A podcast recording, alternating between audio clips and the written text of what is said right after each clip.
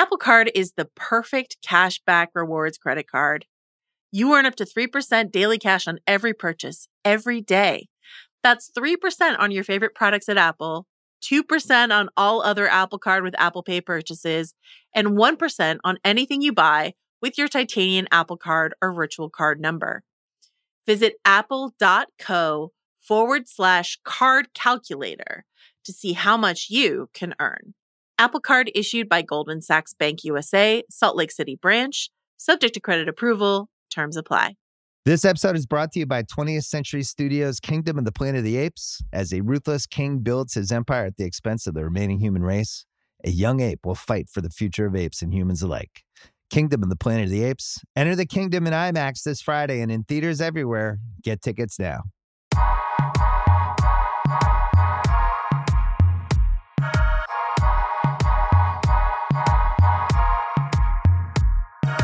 Hello and welcome to TV Concierge. My name is Chris Ryan. I'm an editor at TheRinger.com and I'm joined by another editor at TheRinger.com and my friend, Amanda Dobbins.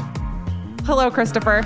And today, Amanda and I are going to be conducting the exit survey for the one and I think only season of HBO's The Undoing, which wrapped up on Sunday. So we're releasing this on Wednesday, a couple days to to marinate in what we learned.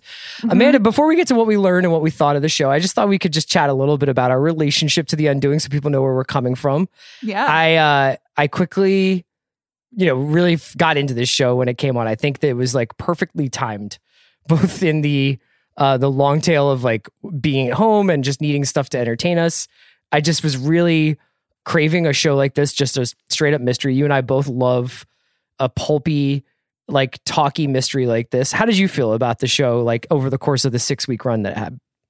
So, unlike you, I, I didn't have screeners. So, I joined the show a little bit late, as I think many people did. It was sort of a slow, Slow burn, burn, because yeah. it was week to week on HBO.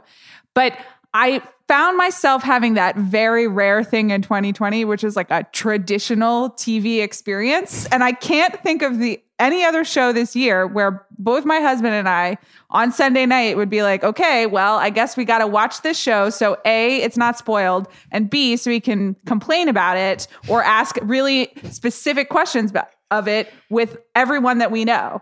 And that's what I did. I send you a lot of feedback after every episode that I watched. Some of it was I'm mad at the undoing. Some Yes. of it was here is my theory for this week. Some of it was just uh, uh, concerns about various characters' legal strategy, which I would like to explore later. Definitely. Um, but it felt it was nice. That to me, the Hugh Grant performance and just spending time with Hugh Grant. Thank you, television. Thank you, HBO Max or HBO. Thank you, Hugh Grant.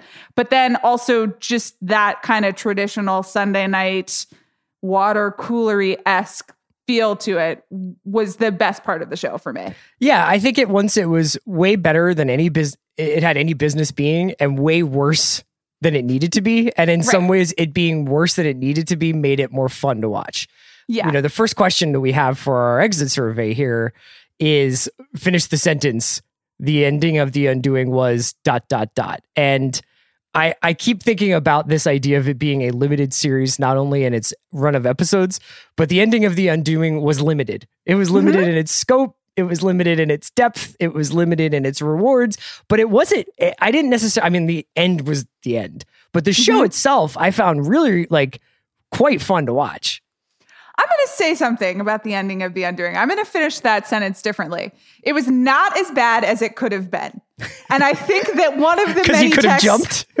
well, no, I mean, th- honestly, I think I would have been open to that. I was okay. And in fact, really enjoyed Hugh Grant getting his 10 minutes of full sociopath or psychopath or whatever Yeah. diagnosis you would like to give this person from your couch, which you were allowed to do for TV characters only. I thought he was hilarious in that, and he was clearly having so much fun. I mean, the best part was all of the interviews that he gave throughout. Shout out to the watch, but also after the show when he was just gleeful. Like, Yeah. he was like, ha ha ha, I did it. I wanted to do it. I asked if I could be more guilty than I already was.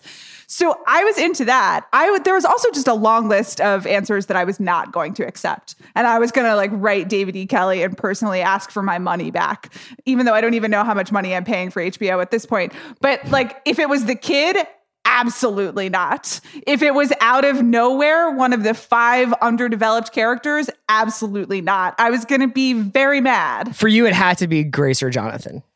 Yes. And I will say that the kind of the Jonathan fake out in terms of the amount of time I invested in show, the show was not the most satisfying. As you said, it like it it didn't it was a limited series, but I also think it didn't really have enough to fill those six hours that it, it gave us.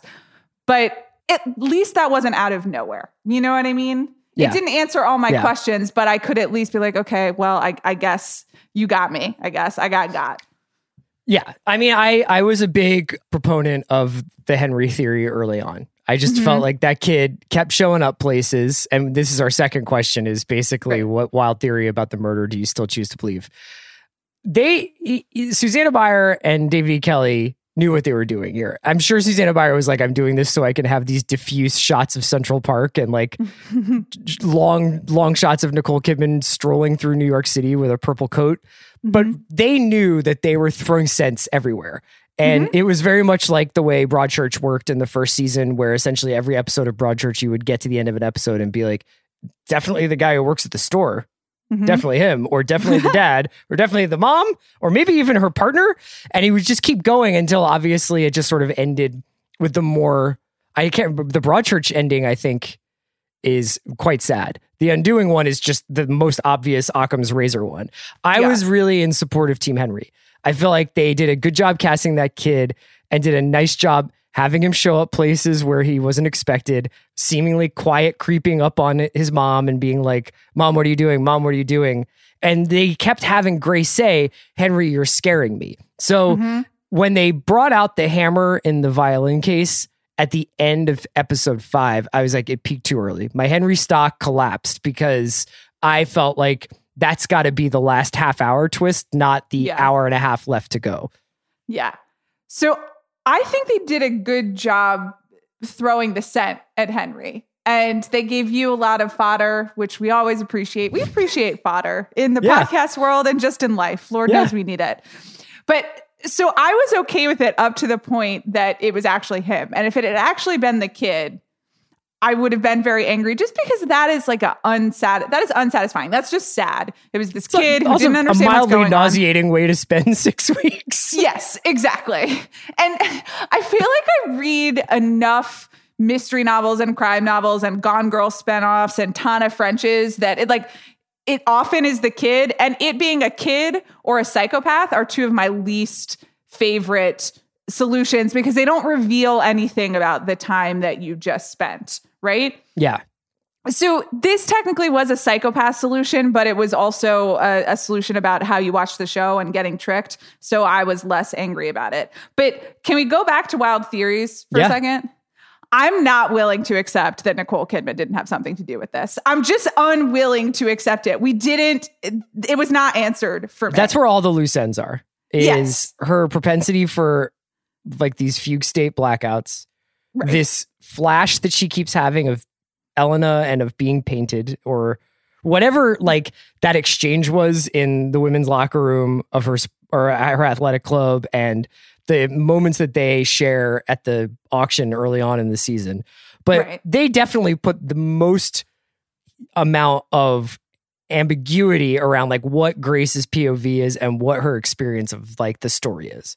Sure. A few more things. She's just walking literally by the scene of the crime at the time of the crime. I got absolutely no resolution for that. Number two, Nicole Kidman taking this role to do what? Look confused outside of Central Park or in Central Park as opposed to like Monterey for six episodes? Still don't understand. It's nice that. work Nicole- if you can get it. Sure, but Nicole Kidman, you are an Oscar winner. You can demand slightly more than just being like, I don't know what's going on. I- whatever. Number three, Grace, the character, not hiring a lawyer. Uh, Right. Like I'm, I'm still outraged. That makes absolutely no sense within the world of like Law and Order, which this, as you have said before, this is basically like a six episode version of. Or number two, the Upper East Side. They're so rich. And at no point when she is being interviewed by police officers in her lobby and in her father's lobby is she like, maybe I should have a lawyer. What gives? That's not realistic. I don't know. I, I do want to shout out one last theory. It comes via um, Ben Detrick, who writes for The Ringer occasionally Mhm. and has a great podcast called Cookies Hoops. and his theory was that Sylvie was in fact Grace's murderous alter ego. And I have to say, if you think about it in those terms, there are only like two or three scenes where it's Sylvie is definitely there. Now, Lily Rabe is in the show a lot, but there are only like two or three scenes where she interacts with really anyone other than Grace. And Right. like I, there's other actually no reason Lily Rabe's day rate must have been outstanding because she answers four phone calls, shows up at Reardon like 10 times, and that's it. That's it Right. for her. Right. I feel like that theory works beautifully until the last episode. Yes. And then and then of course she plays a pivotal role. But that brings up some unanswered questions, which is the next Yes. one on this exit survey. Number one, Lily Rabe, what you doing? Yep. Number two, Donald Sutherland, what you doing? Uh, number three, Edgar Ramirez, what you doing? Like, what are all of these people doing? Yeah. What were they told? Like, like we've got a great part for you. You will just accost people in the lobbies of Upper East Side buildings for two episodes and then disappear. you were in Carlos, bro. Like you can't like could you not get like one scene that goes into you, who your character is? I think Donald Sutherland is excellent in this show, and I have absolutely no idea what his character was supposed to do except like play the piano and chess and be funny. But if you're Donald Sutherland, shouldn't you want more to do? I he's he's a little long in the tooth. If your if your job for an entire New York fall is just to hang out in a museum gallery, a beautiful apparently real life apartment, and do one scene in a helicopter, yeah, that's Yeah. a pretty good gig. I thought that the most inexplicable subplot now in retrospect, and I think this would almost be a good other question here for the survey is what now is an inexplicable subplot, knowing what we know, is why spend so much time on Reardon? Like I just Oh, felt yeah. there was just so much Reardon, internal Reardon politics, and like whether or not Donald Sutherland was going to continue to fund Reardon and how Henry was getting along at Reardon, and it had no bearing whatsoever on the story. That's true. And now that you mention it, wasn't Janel Moloney, aka Donna from the West Wing, Yes, like one, one of the scene. moms at Reardon for Yeah. like two scenes, then goodbye forever, which was sad. I was glad to have Donna back in my life. I guess maybe at some point they had the like it's Henry red herring more fleshed out, and so you need to know more about this school. Right. I, I should don't mention know. in in Mark Harris's interview with Hugh Grant that was in Vulture, Hugh Grant alluded to the idea that they had some alternative endings, basically. That they I don't know if they fully shot anything else, but that you know, he signed on knowing that what he knew, but that at certain points they were like, well, maybe it will will split this way or that way, depending on how we're feeling about the things that are happening. My big unanswered question is: Is it like this is more of just like a general question is is just like the access the Fraser family has to America's skies and just like I did wonder about this. I had the same thought. And my husband was like, no, they're rich. It's fine. When you're rich, you can do whatever you want. And I was like, I don't really think you can go on like a police chase yeah of your like own. drafting the police chopper listening in on the police band radio spotting the Range Rover on its way wherever it was going right. intercepting said car scooping Henry and just leaving the crime scene no That's the statement needed Thing. Yeah, that's right. And also, Edgar Ramirez is there just being like, it's fine. It's Yeah. fine. He can leave as long as he's safe. I just that's not my understanding of how police work, the police work. No, not at all. Did you have any other unanswered questions from? I, I want to ask you this. This is, Mhm. I, I think I shared one. Mhm. Is just the absolute late game collapse from Haley Fitzgerald. Uh, I think we all knew uh, that Jonathan's defense lawyer kind of lost her fastball when Grace is just like, no, no, no, I'll testify. And she was like, yeah, that sounds good. That sounds great. She was like, we've got it. I might call the cop back, but like, we've seeded enough reasonable doubt. And then Grace is just like, really glassy eyed, like, I just want to do this. Can I just get one more note related to this? I think that's a great point. I, I don't have anything to add to the failed legal strategy, But what uh, ultimately brings down the legal strategy is the confession of the mom to Nicole Kidman to Lily Rabe's character. Yes. And the way that they do this, and the one specific line that is repeated, which is, and this is not a direct quote, but um, it's something to the effect of, You're telling me that he showed no guilt or empathy. And then, like, that's the mother says that to Nicole Kidman, and Nicole Kidman repeats Yeah. it back to her. Then Nicole He's Kidman incapable of calls suffering. Lily Rabe, and she's like, His mother said that he's incapable of suffering or empathy. And Lily Rabe is like, Let me get this straight. She said that he was incapable of suffering or empathy. And then the prosecutor says the exact same, like, pop psychologist Same line thing. again. Same thing. Tremendously bad writing that made me laugh a lot. I I get what happened, and I get that they do explain that because Grace was the defense witness, the defense could not ask for a mistrial. Mm-hmm. It doesn't feel ethical that Lily Rabe could like slide that info to the prosecutor, and the prosecutor could just be like, "Word on the street around Reardon is that your mom says you're a sociopath." They said it had like something to do with waiving spousal privilege. I guess so. Yeah. But but Nicole Kidman would have to know that, which would suggest that at some point she consulted a lawyer. And Chris, I know that she did not consult a lawyer. I guess so Sylvie Steinetz is her is her shadow lawyer.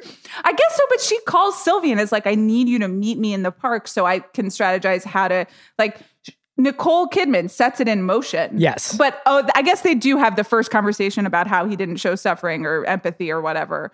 And perhaps Sylvie planted it and then Nicole Kidman puts Look, it in play. It's not like I wanted something else to happen. Everything that happens to Jonathan and he deserves, especially once he puts the murder weapon in the fireplace of his summer home. Uh, when he apparently had all the time in the world to go do something else with it, including dr- driving up to the lovely Lake George region in upstate Right. New York. That brings us to our final question is one of the big twists in the show is when Grace goes to Jonathan's workplace early on in the season and finds out that he was in fact fired three months ago and that he Mhm. had been separated and that there had been like this NDA signed and everything. NDAs aside, I find it like beyond belief that no one there's it just never gets back to Grace over the course of those three months that Jonathan no longer is an is a surgeon Mhm. and that he is able to kind of like have this fake life where he's going to the hospital every day. But our exit survey question is what do we think that Jonathan was doing every day that he had, you know, that he was unemployed for those Mhm. 3 months in between getting fired and killing Elena? Right.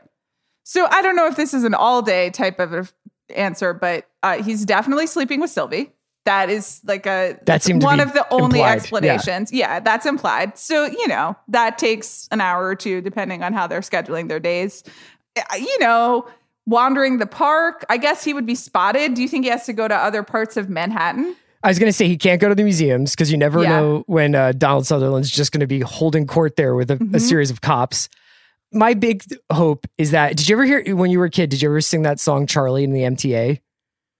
That he It's a- sings at the end, or is No, this a different weird? There's a different song. Um, this is a song about a guy in Boston who apparently like in like when this song was written, you had to pay to get on the train, or you had to like you had to also pay to get off. Like you didn't if Mhm. you didn't have the fare, you couldn't get off the train. So Charlie gets on the MTA and just goes in a loop around Boston and never gets off the train because he doesn't. And his wife keeps bringing him lunch, but not money to get off the train. I can't remember the lyrics of the song. My hope is that Jonathan just rode the subways for months, uh, and that that just because I like the idea of Hugh Grant just being on the F one day. on the F train. I, I do like the subway idea. Also, possibly instead of staying on it forever, he just takes it to Brooklyn and lives his own Hugh Grant Brooklyn life where no one from the Upper East Side would ever go, even in 2020. And Yeah. he's just like, you know, hanging out in Williamsburg, doing whatever they do, checking out some live music, and then living his going home at the end of the day after living his Brooklyn life. My last question is a little bit off menu, but I still want to ask it because I've Yeah. already seen uh, a little bit of a drumbeat for this. And and Nicole Kidman, you just can't put her in a limited series. People want them too bad. uh, is there any world in which there is an undoing season two? I you can't count it out because we saw a Big Little Lies season two, even though they didn't need to do that, and they even left season three door open. Which Yep. please, uh, you know, I was the world's number one Big Little Lies season one fan. Let's not. Let's. I I don't want this. Do you want this? No, I guess I would be open to my whole thing is like they should do more true detective style stuff where they basically take the vibe and premise of a show and just apply it to other cities, other time periods, whatever. So I would be fine if they wanted to do the undoing Chicago or the undoing Houston or the undoing whatever, but don't do it with the same characters and be like, what's Jonathan like in prison?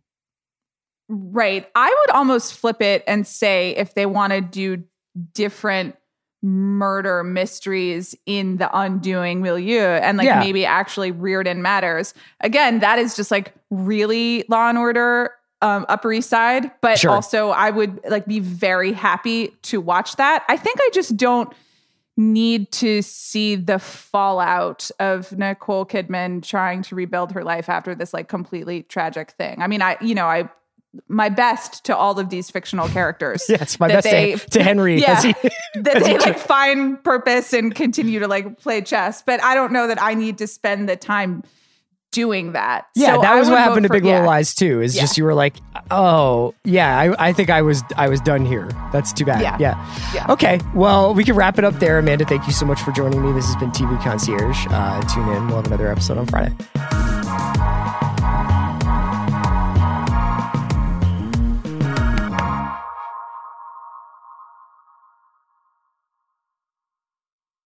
This episode is brought to you by State Farm. You might say all kinds of stuff when things go wrong, but these are the words you really need to remember. Like a good neighbor, State Farm is there. They've got options to fit your unique insurance needs, meaning you can talk to your agent to choose the coverage you need, have coverage options to protect the things you value most.